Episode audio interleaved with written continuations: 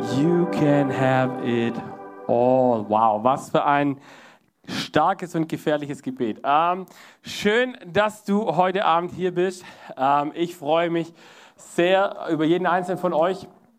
Herzlich willkommen in unserer Church äh, und herzlich willkommen zu unserer brandneuen Serie The Story of Abraham. Ich habe heute schon einen spannenden Tag hinter mir. Ich bin heute Morgen in Ulm gewesen in der Mosaik Church und habe dort schon drei Gottesdienste heute gepredigt.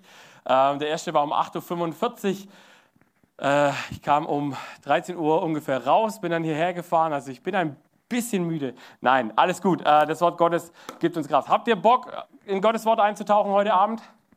Habt ihr Bock? Das geht lauter, oder? Genau, das ist so, so, genau, super. Ähm, ich glaube es euch fast. Ähm, ja, es war auf jeden Fall für mich ein volles Privileg, heute Morgen in Ulm dreimal zu dienen und heute Abend auch wieder hier zu sein. Ähm, es ist mega, mega cool. Und wir starten in eine Predigtreihe hinein, die heißt The Story of Abraham, also die Geschichte von Abraham. Und ich weiß nicht genau, welche Teile du dieser Geschichte so vor Augen hast und was dir bewusst ist und was Abraham so alles gemacht hat. Aber es gibt so ein paar Themen, die stehen so über dieser Abraham-Geschichte. Und ich habe euch mal so ein paar Schlagworte mitgebracht. Zum Beispiel steht äh, da Thema Gehorsam. Uh, kein schönes Wort. Wer mag Gehorsam? Okay, es gehen fast keine Hände hoch. Ähm, wir werden heute lernen, wie wichtig Gehorsam ist. Halleluja. Vertrauen, Versagen, Zweifel, Verheißungen, Herausforderungen. Ah, by the way, ich bin zutiefst davon überzeugt, dass Verheißungen immer nur in Kombination mit Herausforderungen kommen. Es gibt keine äh, Verheißung ohne Herausforderung. Ähm, und ganz wichtig, die Größe Gottes. Und zwar die Größe darin, dass er sagt, Leute, egal ob ihr versagt, egal äh, welche Wege wir einschlagen, egal wie schwach ihr seid oder ihr euch fühlt, ich entscheide mich immer wieder, dass ich mit Menschen arbeiten möchte. Das ist Gottes Herzschlag. Gott sagt sich, Gott könnte alles, was er machen will, glaube ich, auch komplett ohne uns machen. Und trotzdem entscheidet er sich immer wieder dazu, dass er sagt, ich will Menschen gebrauchen, die Fehler machen dürfen und trotzdem mit mir unterwegs sind. I love it. Ähm, wer mich kennt, weiß, dass ich jemand bin, der ganz viel Wert auf die Bedeutung von Namen äh, legt. Also ich bin zutiefst davon überzeugt, dass Namen haben ja Bedeutungen und dass diese Bedeutungen ähm, ganz stark mit unserer Identität zu tun haben. Ähm, also deswegen habe ich damals bei der Emily auch bewusst mir überlegt, was für Namen möchten wir ihr geben, weil ich gesagt habe, ich habe einfach erlebt, wie Namen Programm werden. Also zum Beispiel äh, bedeutet Emily die Eifrige und sie heißt ja Emily Joy und sie ist quasi die eifrige Freude. Und es ist tatsächlich, äh, ich könnte euch jetzt 100 Bilder wahrscheinlich zeigen und ihr würdet mir sofort abkaufen, dass Emily absolut die Freudebringerin ist, ähm, einfach nur, wenn man sie anschaut und ein Bild von ihr sieht. Ähm, was ich spannend finde, äh, mein Name zum Beispiel bedeutet, also Sven bedeutet der junge Kämpfer, jugendliche Kämpfer oder junger Mann. Ähm, ich fühle mich immer, egal wie alt ich bin, ich fühle mich immer wie 50, nein, wie 20. 20 ist besser, 20 ist besser, Alter, da darf man mehr machen. Aber das ist so wichtig, weil ich bin zutiefst davon überzeugt, heute, heute Abend kann ich den Satz äh, besser bringen wie in allen drei Gottesdiensten heute Morgen. Wenn ihr noch keine Kinder habt, ähm, dann macht euch, sobald äh, eure Partnerin schwanger ist, macht euch, oder du selber schwanger bist, wenn du Frau bist, äh, ähm, wir wollen das ja, wir wollen Gottes Klarheiten klar lassen. Ne? Ähm, Männer können nicht schwanger werden, das war obvious jetzt in dem Moment. Ähm, egal, äh, kommen wir nochmal zu dem Punkt zurück. Macht euch Gedanken, was der Name bedeutet, den ihr eurem Kind geben wollt und was ihr da schon in dieses Kind hineinlegen könnt. Ähm, weil wir sehen es in der Bibel immer wieder, äh, dass das Namen Programm sind und dass Gott auch immer wieder mal kommt und Namen ändert. Zum Beispiel Saulus Paulus, ne? gleiche Dude, zwei verschiedene Namen. Einmal die Rolle als der größte äh, Christenjäger und Töter und sobald er Paulus wird, ist er, also by the way, weil er Paulus wurde, sitzen wir heute hier. Weil kein anderer hatte Bock, die Heiden zu missionieren, außer Paulus. Und deswegen geht er los und hat sich angelegt mit dem ganzen Apostelkonzil und gesagt, ich will die, äh, die Heiden missionieren, weil die brauchen Jesus genauso wie das Volk Israel. Ähm, oder ein, anderer, ein anderes Beispiel, wer von euch weiß, was Jakob bedeutet? Ist ja quasi... Ah, okay, genau. Das ist hart. Äh, ähm, Vielleicht gibt nein, ist wirklich, nein, weißt du, weil, genau, weil, weil, das ist ja nicht so schön, wenn, wenn, man, wenn, wenn der, Name, der eigene Name die Bedeutung hat, der Betrüger, oder? Aber wir sehen es in der Geschichte von Jakob, by the way, dass sein Name Programm war. Er hat seinen Bruder betrogen um das Erstlingsgebot. Er wurde selber betrogen von seinem Schwiegervater, weil, weil er von dem erst die falsche Frau gekriegt hat. Was ich, by the way, immer noch absolut witzig finde, wie das funktioniert, dass er das irgendwie nicht geschnallt hat vorher, aber okay, wer weiß warum. Äh, aber auch, sind wir mal ganz überspitzt, es gibt ja diese Geschichte, wo Jakob gegen den Engel des Herrn kämpft, der ihm dann nachher auf die Hüfte donnert und man könnte jetzt ganz überspitzt sagen, vom Engel des Herrn betrogen wurde, weil er anders vielleicht gewonnen hätte. Keine Ahnung, wissen wir nicht. Aber auf jeden Fall kommt in dieser Geschichte der Moment, wo der Engel des Herrn kommt und sagt, ab jetzt heißt du nicht mehr Jakob, sondern Israel. Und was heißt Israel?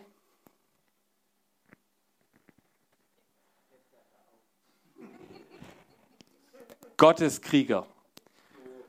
Und wenn wir, wenn wir jetzt auf das Volk Israel von heute schauen, dann sehen wir, der Name ist bis heute Programm. Sie sind immer im Kampf, sie müssen sich immer verteidigen gegen ihre Existenz und müssen, äh, sind ständig am Fighten und machen. Und es ist so krass, wie Namen Programm sind. Und dasselbe haben wir bei unserem Freund Abraham. In, zu Beginn der Geschichte heißt er Abraham. Ich immer, äh, mir geht es mir geht's den ganzen Tag schon so, immer wenn ich Abraham sage, dann hört sich für mich selber immer noch schon an, als ob ich Abraham sagen würde. Aber er heißt Abraham am Anfang und wisst ihr, was Abraham bedeutet? Vater ist erhaben. Und dann kommt, die, dann kommt der Bund, den Gott mit Abraham schließt und nach dem dritten Mal, wo er ihn wiederholt, kommt dann ja auch Isaak und dann bekommt er seinen neuen Namen, nämlich Abraham und das bedeutet Vater einer Menge von Völkern. Was ja auch wieder Programm ist, weil wir zurückverfolgen können, dass quasi aus Ismael und, Ab, äh, und Isaak letztendlich ja auch so viele Völker auch, oder eigentlich alle, quasi alle Völker auch raus entstanden sind. Und es ist so interessant, wie Namen Programm werden. Deswegen meine Hausaufgabe für diese Woche, check mal, was dein Name bedeutet. Ähm, wenn du äh, also es gibt so ein paar Bedeutungen, die sind echt, die, die, die sind ein bisschen strange. Also äh, ich habe mal, ich hab mal eine, eine, Bekannte gehabt, die hieß Tamara und Tamara bedeutet einfach Dattelpalme. Da weiß man jetzt auch nicht so richtig, was ich damit anfange, aber äh, oder, oder wenn du Mara heißt. Mara bedeutet die Bittere. Und wisst ihr was? Ich habe Maras kennengelernt, die tatsächlich total verbittert waren und du nicht, die nicht erklären konnten, warum. Äh, und ich fand es total spannend oft. Auf jeden Fall, lass uns eintauchen in Hebräer 11, Vers 8. Da heißt es, wie kam es, dass Abraham dem Ruf Gottes gehorchte, seine Heimat verließ und an einen Ort zog, der nach Gottes Zusage einmal sein Erbbesitz sein würde. Warum machte er sich auf den Weg, obwohl er nicht wusste, wohin er kommen würde? Der Grund war sein Glaube. Und Abrahams Leben war voller Glauben. Auf Gottes Befehl hin nimmt er Sack und Pack zusammen und läuft einfach mal los. Er gehorcht bedingungslos. Ich finde es spannend. Ihr wisst ja, ich liebe diese Nebensätze in der Bibel oder auch die, die nicht dastehen. Und da steht zum Beispiel mit keiner Silbe irgendwie, dass Abraham oder Abraham zu dem Zeitpunkt äh, irgendwie diskutiert hätte mit Gott. So, also ich weiß nicht so genau. Wenn Gott zu mir jetzt sagen würde, Sven, nimm Sack und Pack und hau ab äh, und geh dahin, wo ich dich hinschicke, ich weiß nicht, ob ich einfach sage, okay, mache ich. Oder ob ich nicht wenigstens so sagen würde, ja, okay Gott, und wo geht es dann hin? Wann? Jetzt? Ah, okay, mhm. super. Wie, äh, und wie, wie, wie machen wir das jetzt? Also ich, so wäre ich. ich. Ich würde so ein bisschen hinterfragen. Abraham hinterfragt anscheinend nicht. Er nimmt Sack und Pack und er läuft einfach los. Und er lebt Segen um Segen um Segen und wird nachher auch ähm, als Glaubensvorbild im Hebräerbrief ja auch genannt. Und er glaubte an den Bund, den Gott mit ihm geschlossen hat. Gott hat was ihm versprochen und er hat gesagt, okay, ich glaube, dass es eintreffen, eintreffen wird. Es war so gehorsam Gott gegenüber, dass er nachher nach über 25 Jahren, als er dann seinen Sohn Isaak hat, bereit war, wahrscheinlich unter Schmerzen und unter Weinen, das Messer schon erhoben hatte und zustechen wollte und der Engel des Herrn gesagt hat, hey, lass, halte ein, ich habe dein Herz gesehen, ich weiß, dass du es getan hättest. So gehorsam war Abraham. Und das ist das, was wir unbedingt von ihm lernen können. Und vielleicht hast du auch schon mal erlebt, dass Gott eine Verheißung in dein Leben hineingesprochen hat oder dass er Menschen geschickt hat, die dir Dinge gesagt haben. Und wisst ihr, wir dürfen uns, wenn das passiert, dürfen wir uns nicht wundern, wenn Gott uns auffordert, unsere Sicherheiten herzugeben, äh, unsere vertraute Umgebung aufzugeben um seinen Willen auszuführen. Warum? Weil er uns versorgen wird. Die Bibel sagt immer wieder, egal wo du hingehst, wenn, ich, wenn du das tust, was Gott zu dir sagt, dann wird Gott sich um dich kümmern. Und das führt mich auch direkt zu meinem ersten Punkt, nämlich Gehorsam gegenüber Gott führt zum Segen. Gehorsam gegenüber Gott führt zum Segen. Vielleicht fordert dich das Statement so ein bisschen heraus, weil wir können ja auch manchmal erleben, dass wir ungehorsam sind oder dass andere Menschen ungehorsam sind und trotzdem irgendwie so eine Art von Segen auf ihrem Leben äh, landet. Ich bin mal so frei und würde das unter die Kategorie Gnade Gottes einstufen, dass Gott sagt, egal was du für Fehler machst und was du für Schritte manchmal gehst, solange du an mir dran bist, werde ich trotzdem irgendwie Segen fließen lassen. Das sehen wir auch, gehe ich nachher noch ein bisschen drauf ein, bei der Geschichte um Ismael. Ähm, jetzt lass uns mal zusammen diesen Bund lesen, den Gott mit Abraham geschlossen hat. Da heißt es in 1. Mose 12, 1 bis 3. Der Herr sagte zu Abraham, geh fort aus deinem Land, verlass deine Heimat und zieh in das Land, das ich dir zeigen werde. Ich werde dich zum Stammvater eines großen Volkes machen und dir viel Gutes tun. Dein Name wird überall berühmt sein. Durch dich werden auch andere Menschen am Segen teilhaben. Wer dir Gutes tut, den werde ich segnen. Wer dir aber Böses wünscht, den werde ich verfluchen alle Völker der Erde sollen durch dich gesegnet werden. Spannend, oder? Gott sagt, er segnet die, die Abraham segnen, er verflucht die, die ihn, die ihm Böses wünschen. Und das war der Ruf, den Abraham gehört hat, oder Abraham zu dem Zeitpunkt noch, und einfach losgeht. Er geht nach, von Ur, äh, über Ur nach Haran und schließlich nach Kanaan, in das Land, wo Gott sagt, da soll mein Volk leben. Und dann gibt es da absolute spannende Sachen, weil wir sehen auch hier nicht nur, Gott sagt hier, die Nation, die aus ihm stammen, wird gesegnet und die Nationen der Welt werden auch durch diese Nation gesegnet. Wir sehen das, wenn wir dieses Spiel bis zum Ende mal durchdenken, dann erleben wir, dass aus dem Volk Israel Jesus Christus kommt, der der Segen aller Segen ist und über den wir Freiheit bekommen, Erlösung bekommen, gerettet werden, eine Beziehung zu unserem Vater im Himmel haben dürfen. All das wäre so nicht passiert wahrscheinlich, wenn Abraham nicht einfach losgegangen wäre und gesagt hätte, okay Gott, ich vertraue darauf, dass das, was du mir zusagst, irgendwann eintreffen wird. Und wisst ihr, vielleicht äh, erläutere ich euch ganz kurz, was ein Bund ist. Ein Bund im Alten Testament kann man vergleichen mit einem Vertrag, den wir abschließen. Also jeder von uns hat wahrscheinlich schon mal einen Vertrag abgeschlossen, oder? Arbeitsvertrag, Mietvertrag, Handyvertrag. In einem klassischen Vertrag gibt es immer Bedingungen. So, jede Partei, die diesen Vertrag schließt, hat Bedingungen. Bei dem Mietvertrag zum Beispiel habe ich die Bedingung, dass ich die Miete bezahle äh, und mein äh, Vermieter mir die Wohnung zur Verfügung stellt. Wenn ich die Miete nicht mehr zahle, dann sagt mein Vermieter irgendwann, yo, Brody, gehst jetzt raus aus der Wohnung, weil äh, ich will jemanden haben, der mir die Kohle zahlt. Ähm, und wenn Punkte nicht mehr eingehalten werden, dann hat das Konsequenzen. Und wenn wir jetzt ins Business gehen, dann sind da manchmal Millionenstrafen mit dran, wenn jemand, keine Ahnung, Geschäftsgeheimnisse ausplaudert oder, äh, oder sonst sich in irgendeiner Form gegen, den, äh, gegen diese Vertragsbedingungen äh, wehrt. Und das Krasse ist, hier, kommen, hier sehen wir eigentlich ein total krasses Ungleichgewicht, wenn wir das anschauen. In diesem Bund, den Gott mit Abraham schließt, sehen wir auf Gottes Seite, er macht ihn zum Vater äh, der Nationen. Er segnet ihn mit Reichtum und mit Berühmtheit. Und alles, was er dagegen haben möchte, ist Abrahams Gehorsam. Denkt man, okay, cool, drei Sachen auf der einen Seite, eine Sache auf der anderen, aber Gehorsam ist ganz schön herausfordernd, glaube ich. Ähm, und trotzdem macht Abraham das. Er geht los und er erlebt es. Und dann passieren ganz weirde Geschichten. Also er ist dann irgendwann in Kanaan und dann gibt es in Kanaan, das ist alles noch Kapitel 12, wo ich gerade erzähle, äh, also einfach diese Anfangsgeschichte. Dann heißt es, er ist in Kanaan, dann gibt es da eine Hungersnot und Gott hat nicht gesagt, er soll nach Ägypten gehen, aber er geht einfach mal nach Ägypten und denkt, läuft schon irgendwie. Dann macht er so ein paar Dinge, wo du dich manchmal fragst, so, ernsthaft jetzt?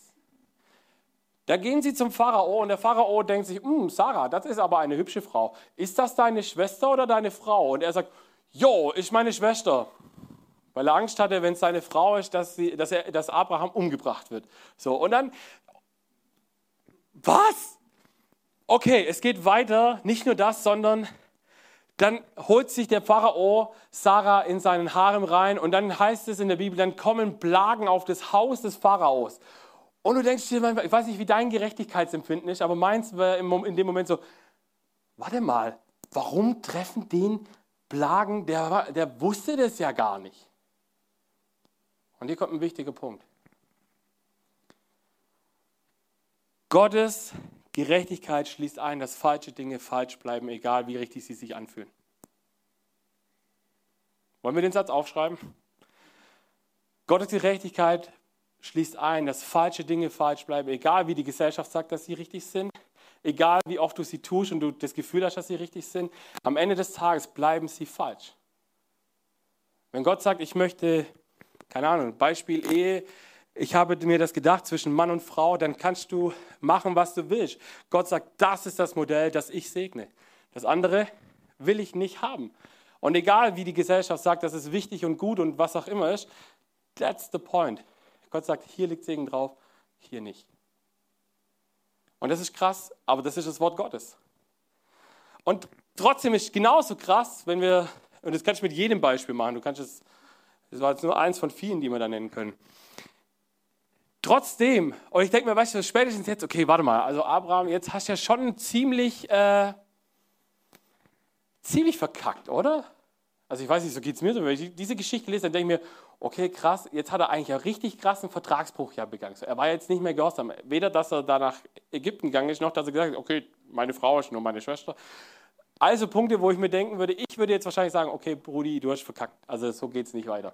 Wir beenden den Vertrag. Und was macht Gott? Gott sagt, egal, ich stehe zu meinem Wort. Ich habe gesagt, ich habe mit dir was vor und ich bringe dich auch an den Punkt, wo du da hinkommst. Und es geht die Geschichte geht weiter. Es vergehen Jahre, mehrere Jahre. Und zu Beginn der Abraham-Geschichte ist er schon 75 Jahre alt. Das heißt, er wartet locker schon, sagen wir mal, 50 bis fast 60 Jahre wahrscheinlich äh, darauf, Kinder zu bekommen. Und bekommt sie nicht. Und dann wartet er nochmal 10, 15 Jahre, bis am Schluss also 10, 15, nee, 10 Jahre sind es, glaube ich, bis die Ismael-Geschichte passiert und dann 25 von dem Zeitpunkt an, äh, bis dann Isaak auf die Welt kommt. Und das Krasse ist aber, nach all dieser Zeit hat er immer noch keine Nachfahren. Also er hat seine Familie und seine, seine, seine, äh, seine Sippschaft und es sind bestimmt auch schon ein paar Leute, aber sie sind halt eine große Familie, kein Volk. Also ich weiß nicht, so 10, 15 Leute wären für mich jetzt einfach auch noch kein Volk, äh, sondern eher eine große Gruppe und eine, groß, eine, eine größere Familie vielleicht, aber noch nicht das, was Gott ihm ja eigentlich zugesagt hat. Und hier lernen wir was ganz Wichtiges über Verheißungen. Manchmal gibt Gott uns Verheißungen und wir werden sie nicht erfüllen können, sondern wir sind diejenigen, die einen Samen pflanzen. Und nehmen wir das Bild von einem Apfelbaum. Du kannst, wenn du, je nachdem wie alt du bist, pflanzt du einen einen, den Samen eines Apfelbaums und wirst vielleicht nicht mehr erleben, wie dieser Baum Früchte trägt. Und das ist ganz oft so, weil unser Gott ist ein Gott der Generationen. Der sagt Person A was, was vielleicht Person Z erst erleben wird. Und das ist so wichtig, weil nämlich hier auch am Ende, wenn Abraham stirbt, hat er einen Sohn. Das ist noch kein Volk, vor allem keins, das unzählbar ist. Der hat wiederum zwei. Beziehungsweise, wenn man Ismail mitzählen, hat er zwei Söhne, sorry. Ähm, nur um in den Details genau zu bleiben. Ähm, aber hier kommt, aus, Is aus Isaak kommen dann zwei Jungs raus. Daraus kommen dann letztendlich zwölf Jungs wieder und äh, wie, auch, wie viele auch immer von, äh, von Esau noch kommen. Aber auf einmal die Ur-Ur-Urenkel sind wahrscheinlich die ersten, die, die äh, diesen Moment erleben, wo sie das Gefühl haben, oh, das, was man dem Ur-Ur-Urgroßvater mal zugesagt hat, das könnte jetzt so langsam aber sicher in ein Momentum kommen, wo das wirklich wird. Und jetzt müsst ihr überlegen, das sind Generationen dahinter, die Abraham nicht mehr miterlebt hat. Aber er ist losgegangen. Und wir haben hier einen ganz wichtigen Punkt, nämlich Gottes Verheißung und menschliche Ungeduld. Ich habe es vorhin erwähnt, äh, es wird dreimal wird dieser Bund von Gott mit Abraham ausgesprochen. Und das erste Mal ist eben in Kapitel 12, das, was wir vorhin gelesen haben. Das zweite Mal hören wir es in Kapitel 15 und das dritte Mal in Kapitel 17. Das ist auch der Moment in Kapitel 17, wo dann der Name, die Namensänderung von Abraham zu Abraham wird, weil da auch Isaak dann auf die Welt kommt. Und vielleicht fragst du dich jetzt, warum ich das genannt habe, Gottes Verheißung und menschliche Ungeduld. Die kurze Antwort ist, Gottes Zeitplan ist nicht meiner.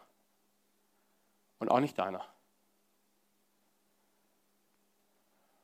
Gott sagt uns manchmal Dinge und dann dauert es. Dann muss es wachsen, damit es auch gesund ist. Nach allem, was Abraham schon erlebt hat und gemacht hat auch, kommt er trotzdem immer wieder an den Punkt, wo er zu zweifeln anfängt. Und ich weiß nicht, ob du dieses Gefühl schon mal erlebt hast. Äh, falls jemand dir schon mal so ein, äh, so ein Wort Gottes weitergegeben hat oder Gott dir vielleicht selber was aufs Herz gelegt hat, hast du schon mal erlebt, dass dein Zweifel, ob, das jetzt, ob du da richtig gehört hast, oder richtig gehandelt hast, dass der größer war wie dein Vertrauen darauf, dass es so hin wird?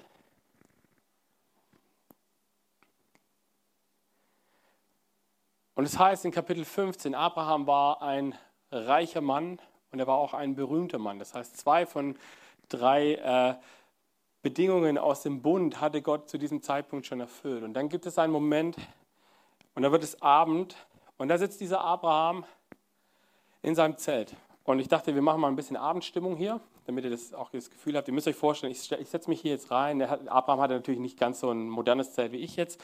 Dem ging wahrscheinlich hinten auch zu. So. Und Abraham sitzt in diesem Zelt und er hadert mit Gott. Er sagt, hey Gott, ich weiß auch nicht so richtig, aber ich habe ziemlich viel Schotter, ich, hab, äh, ich bin ziemlich bekannt, aber ich habe niemanden, dem ich das geben kann. Ich habe niemanden, der auch nur annähernd mein Erbe sein könnte. Jetzt muss ich das alles meinem Diener schenken. Und Gott antwortet in dem Moment ziemlich, ziemlich krass, nein. Nicht dein Diener, sondern dein eigener Sohn wird den ganzen Besitz übernehmen. Ihr müsst euch vorstellen, dieses Zelt, das steht auch für unsere Begrenzungen, so unsere Gedankengrenzen, die wir so haben. Und wir sehen manchmal in unserem Leben, kennt ihr bestimmt, sehen wir auch nicht arg viel weiter wie zu, diesem, zu dieser Zeltwand. Und da hadern wir dann manchmal mit Gott und denken uns so, jo, ich habe nicht das Gefühl, dass es überhaupt jemals dahin kommen wird, was du zu mir gesagt hast. Und dann ist das doch mega eine krasse Zusage, oder? Wenn Gott sagt, hey, da wird was kommen. Und dann geht es weiter. In Vers 15 lesen wir, er führte Abraham aus dem Zelt nach draußen und sagte zu ihm, schau dir den Himmel an und versuche die Sterne zu zählen. Genauso werden deine Nachkommen sein, unzählbar. Lass uns nochmal den Sternenhimmel einblenden. Versuch mal diese Sterne zu zählen. Ich weiß nicht, ob du das schon mal probiert hast. Es gibt diesen Moment, wo du, äh, also in unseren Städten, in denen wir so leben, sehen wir so einen Sternenhimmel ganz, ganz selten. Warum? Weil wir eine ziemlich krasse Lichtverschmutzung haben. Und genauso ist es so wichtig, ähm, dass wir lernen, dass wir immer mal wieder aus diesem Zelt herauskommen müssen. Nämlich, dass wir nicht mehr Begrenzungen haben von dem, wo wir sehen, bis hierhin sehe ich und weiter kann ich nicht sehen, sondern dass wir lernen, Gottes Perspektive wahrzunehmen. Weil Gottes Segen übersteigt unsere Vorstellungskraft. Und wir können das Licht wieder anmachen. Ähm,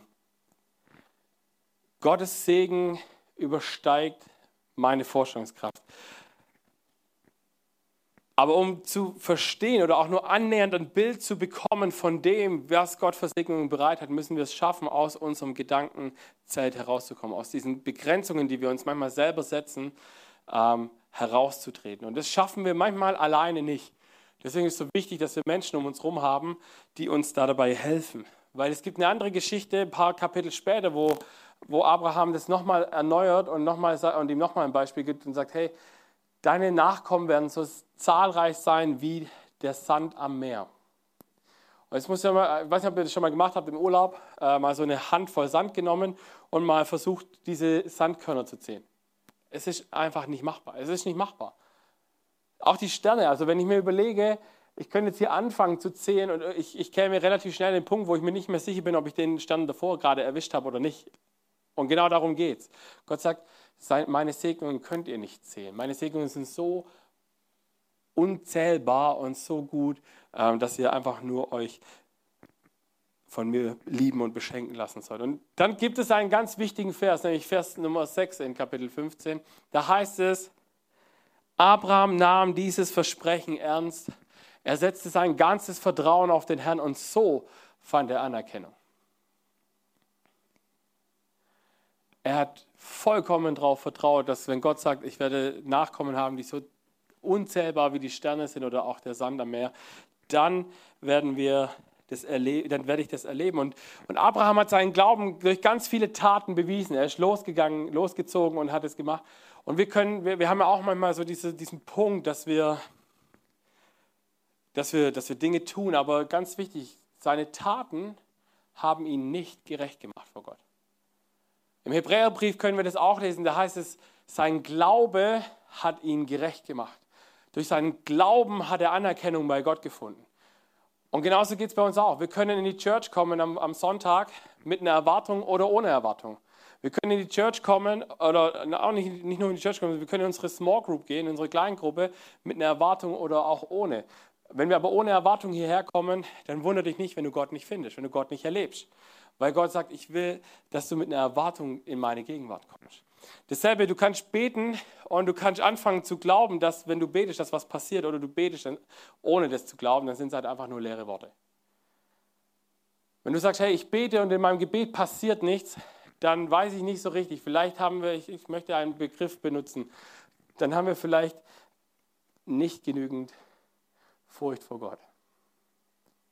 Und nicht Ehrfurcht, also nicht Respekt vor Gott, sondern auch ein bisschen Angst vor ihm. Weil es gibt herausfordernde Bibelstellen, wie zum Beispiel die, dass es heißt an einer Stelle, dass Jesus sagt, eines Tages sagen wird zu Menschen, die sagen, aber wir haben doch Herr, Herr gesagt und wir haben in deinem Namen Dämonen ausgetrieben und dein Wort gepredigt und Dinge gemacht und Zeichen und Wunder getan. Und Jesus wird eines Tages zu ihnen sagen, weg mit euch, ich kenne euch nicht. Warum? Weil es Gott um eine intime, persönliche Beziehung mit dir und mir geht.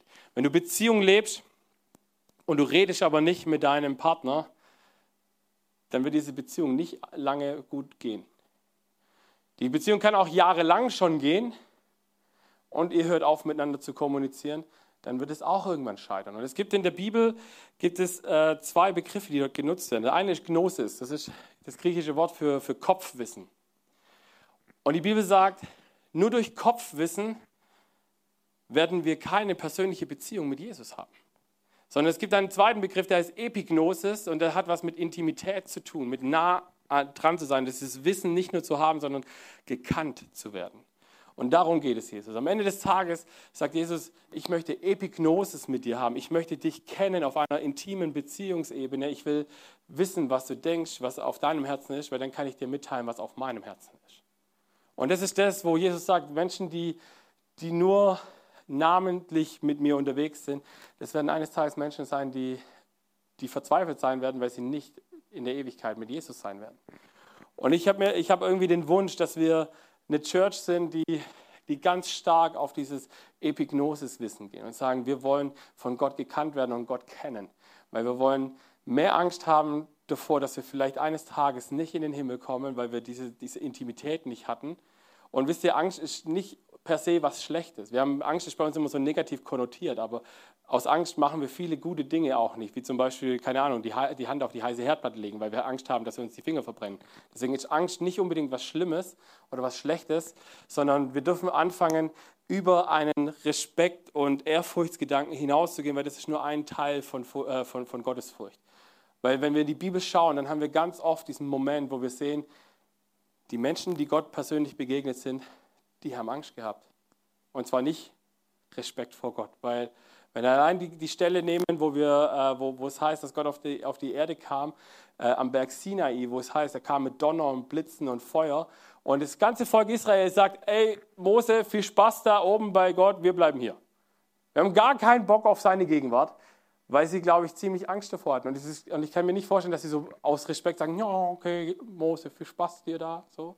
Sondern ich glaube, die haben Angst gehabt und zwar Todesangst vor der Herrlichkeit Gottes. Und Leute, das ist das, was, glaube ich, einen riesen Drive in unserem Glaubensleben machen kann, wenn wir anfangen zu sagen, ich fürchte Gott mehr als alles andere.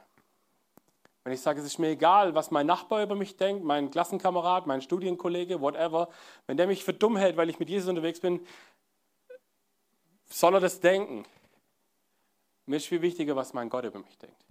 Mir ist viel wichtiger, was mein, was mein Retter über mich denkt und dass er am Ende des Tages sagt und kommt und sagt, ich will nicht nur mit dir eine Beziehung gelebt haben, sondern ich habe sie mit dir gelebt. Und wisst ihr, daraus entstehen manchmal Handlungen, wie zum Beispiel in die Church zu gehen, wie zu beten, wie Bibel zu lesen, wie in eine Kleingruppe zu gehen, weil wir das wollen und weil das in uns drin ist und wir sagen, okay Gott, ich will dir begegnen und ich will mit Menschen zusammen dir begegnen und eben nicht nur, ich tue was, damit ich es auf meiner heiligen Liste abhaken kann. Und das Krasse ist, und hier kommen wir an einen Punkt, wo, wo was passiert, was, wo wir uns vielleicht wieder selber erkennen. Wer von euch ist tendenziell eher ungeduldig? Also ich bin sehr ungeduldig. Ich bin so der Typ, der sagt, Gott segne flott. Oder, äh, oder vielleicht auch der, der hinsteht und betet, Gott schenkt mir Geduld, aber jetzt. Ähm, und, und Gott macht es ganz, ganz selten. Ganz, ganz selten macht er das. Und wir sehen das in der Geschichte von Abraham auch, dass er diese Verheißung bekommt von diesem Sternenhimmel und zehn Jahre oder ein paar Jahre später wieder heißt es dann plötzlich über ihn, dass er, wo ich vor ein paar Wochen drüber gesprochen habe, kommt dann diese Geschichte mit Sarah und Hagar äh, um die Ecke, wo sie sagen, jo, vielleicht kennst du das, dass Gott dir was gesagt hat und du denkst dir so, voll der gute Plan, Gott, aber ich habe eine Idee, wie wir es schneller machen können. Und wisst ihr, Gott zeigt uns Verheißungen in deinem Leben, in meinem Leben und er zeigt uns immer, wo das Ziel ist aber er zeigt uns nicht, was es uns kostet. Warum? Wenn Gott uns am Anfang sagen würde, was der Preis ist, um seine Verheißung zu bekommen, würde keiner von uns hier im Raum sagen, ja Jesus, ich bin voll dabei. Weil keiner von uns mag Schmerzen. Keiner von uns mag es, dass wir wollen eigentlich alles am liebsten immer umsonst haben, oder nicht?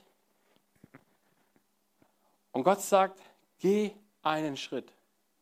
Und wenn du diesen Schritt gegangen bist, dann geh den nächsten Schritt. Und dann geh den nächsten Schritt. Und wisst ihr, wir merken aber auch hier wieder, Gott segnet manchmal auch unsere Ungeduld. Gottes Plan A wird der Plan A bleiben.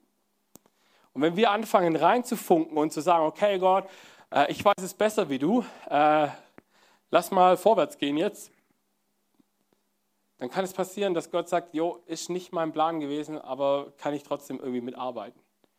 Und genau das passiert, weil theoretisch ist Isaak der Plan A Gottes in der Bibel. Aber was macht Gott mit Ismael? Er segnet ihn. Er gibt Hagar ein Wort des Segens mit für, für Ismael. Und zwar heißt es dort ungefähr vom Wortlaut, ich werde ihn segnen, ich werde, ich werde mich um ihn kümmern aber er wird mit seiner Familie immer im Streit sein. Und jetzt wissen wir heute, dass aus dieser Ismael-Linie die, äh, die ganzen arabischen Völker auch herausgekommen sind. Und jetzt schauen wir nochmal an. Isaac und Ismael, was haben wir heute? Wir haben heute genau das. Die, äh, die ganzen arabischen Völker sind immer im Kampf mit Israel. Und trotzdem segnet Gott beide. Es ist weder, dass der eine gewinnt, noch der andere. Da gibt es echt fancy Stories, wenn ihr da mal danach guckt, wie, äh, wie irgendwelche ähm, Raketen auf Israel abgeschossen wurden, die plötzlich, warum auch immer, ihre Richtung geändert haben und irgendwo im Meer gelandet sind und keiner erklären kann, warum das passiert ist. Und lauter solche Dinge, weil Gott seinen Segen darauf gelegt hat. Und wisst ihr, Gott kommt am Ende immer zu seinem Ziel. Und Gott nimmt es in Kauf manchmal, dass wir abbiegen irgendwo hin und sagen, ich laufe, ich, irgendwie habe ich das Gefühl, es wäre klüger, wenn ich in eine andere Richtung laufe. Und Ungeduld ist da ein ganz, ganz wichtiger Punkt. Weil vielleicht gibt es Dinge in deinem Leben, wo du ungeduldig geworden bist. Vielleicht gibt es Dinge in deinem Leben, wo du gesagt hast, ich tausche den Gehorsam gegen Ungeduld.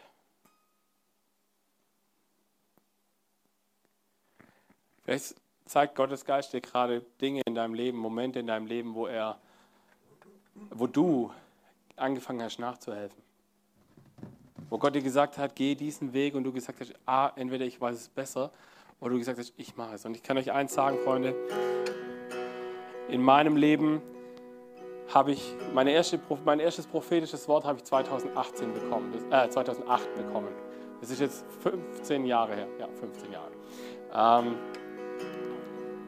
ich bin noch lange nicht da, was Gott mir gezeigt hat. Aber in der Vorbereitung auf diese Message hat Gott mir gezeigt, dass ich auf dem Weg in den letzten 15 Jahren die eine oder andere Abzweigung genommen habe, wo ich gedacht habe, ich helfe mal nach. Und da war auch irgendwie Segen drauf. Aber es war halt nicht Gottes Plan A. Manchmal passieren Dinge in unserem Leben, die zerbrechen uns, weil Gott sagt, ich möchte, dass du wieder auf den Weg kommst, wo Plan A funktioniert. Und wisst ihr, ich glaube, dass Gottes Liebessprache Gehorsam ist. Das heißt, wenn Gott etwas zu dir sagt, dann tu das, nicht mehr und nicht weniger. Und ich weiß, wovon ich spreche. Ich bin nämlich einer, der tendenziell eher mal ein bisschen mehr macht und denkt, sich das auch noch geistlich zurechtlegen zu können und zu sagen, ich habe es ja für das Reich Gottes gemacht. Ich habe es ja für den Herrn getan. Gott sagt, ja, aber da liegt kein Segen drauf. Zumindest nicht die Art von Segen, die ich gerne drauflegen würde. Und wisst ihr, wir lieben unsere Komfortzone, oder? Wer liebt seine Komfortzone? Komfortzone ist super, oder? Wisst ihr, warum Komfortzone super ist? In der Komfortzone kann ich alles kontrollieren. Ich weiß genau, wie ich reagiere. Ich weiß genau, was ich tun muss, um zurückzukommen an den Punkt, wo ich mich wohlfühle. Und es gibt, meiner Meinung nach, gibt es zwei weitere Zonen. Und die nächste Zone, das, ich nenne sie mal liebevoll die Herausforderungszone. Das ist die, wo ich immer noch ganz viel im Griff habe. Aber wo Gott sagt, hier müssen wir hinkommen, damit Wunder in unserem Leben möglich werden. Das der Moment, wenn Gott dich so ein bisschen rauskitzelt und sagt, hey, jetzt lass mal so diesen einen Schritt mehr machen. Fühlt sich unsicher an, fühlt sich überhaupt nicht schön an vielleicht. Aber es ist wichtig, damit wir lernen, auf Gott zu vertrauen und das zu tun, was er sagt. Und dann gibt es eine Zone, und ich nenne die die Todeszone.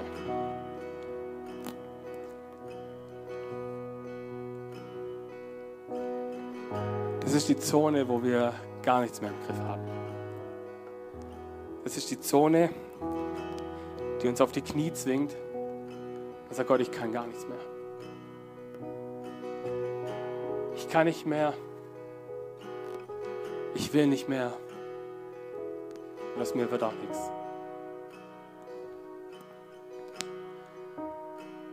Und im letzten Jahr bin ich ganz oft in dieser Zone gewesen. Und ich habe was gelernt in dieser Zone. Ich habe Gott irgendwann gefragt, warum liege ich immer wieder auf der Fresse? Und Gott hat gesagt, ich werde dich so lange in die Knie zwingen, bis du lernst, aus meiner Kraft zu leben und nicht aus deiner. Bis du lernst, dass du ohne mich gar nichts kannst. Bis du lernst, dass Gehorsam mir gegenüber wichtiger ist als alles andere. Egal, was irgendjemand über dich denkt, egal, wer dich wer dich ähm, ausgrenzt, egal wer sagt, du bist, du, du bist bescheuert, du bist dumm, du bist, was auch immer man über dich sagen kann, weil du an Jesus glaubst und weil du Werte hast, die vielleicht nicht mehr mit dem Zeitgeist zu tun haben. Und Gott hat gesagt, bis du das lernst, wirst du immer wieder in der Todeszone sein. Und auch darüber hinaus, ich bin davon überzeugt, Gott schickt mich auch danach noch in die Todeszone, weil er sagt, wir brauchen das. Weil wir sind wie, wie Muskeln, die wachsen in dem Moment. Und wisst ihr, dieser Bereich, diese Todeszone, das ist der Ort, der uns Angst macht. Den wir um alles in der Welt versuchen zu meiden, weil er sich einfach nicht gut anfühlt. Und ich will euch mit einem Gedanken nach Hause schicken, beziehungsweise erstmal in der, in der Worship-Zeit, aber dann nachher auch nach Hause. Nämlich die folgende Frage. Sind wir bereit, Dinge in unserem Leben anzupassen, Lebensstil zu verändern, in einen Gehorsam zu gehen und zu sagen, ich ändere Mindsets und Überzeugungen, die ich vielleicht bisher gelebt habe, weil ich merke, dass sie nicht mit dem Wort Gottes übereinstimmen. Und, ich, und bin ich bereit, mich auf Gottes Verheißungen und Zusagen zu stellen und zu sagen, okay Gott, wenn du sagst, du bist Yahweh Jireh, der Gott, der mich versorgt, glaube ich das in diesem Moment auch und stehe ich hin und sage, okay Gott, auch wenn es auf meinem Konto vielleicht gerade nicht danach aussieht, ich glaube, dass du mein Versorger bist. Sind wir bereit, aus diesem Gedankenzelt herausgeholt zu werden? Dass wir anfangen, nicht mehr zu sagen, okay, meine Grenzen sind hier und ich sehe auch nur auch nicht weiter wie nur bis zu dieser Wand. Wisst ihr, hier kommt ein wichtiger Punkt. Warum ist Gemeinde wichtig? Warum sind Kleingruppen wichtig? Weil dort sind Menschen, die dir die Hand reichen und dich ab und an aus deinem Zelt auch herausziehen, weil Gott sie in dein Leben schickt, um das zu tun. Und wisst ihr, über Abraham wird gesagt, er ist der Vater des Glaubens. Und über Abraham wird gesagt, dass er bei Gott Anerkennung gefunden hat. Und ich glaube, wenn wir beginnen, sein Wort ernst zu nehmen, seine Verheißungen zu glauben und ihnen zu vertrauen, dann wird Gott am Ende des Tages auch mal auf unsere Schulter klopfen und sagen, auch du hast Anerkennung gefunden bei mir. Habt ihr da Bock drauf? Amen. Amen.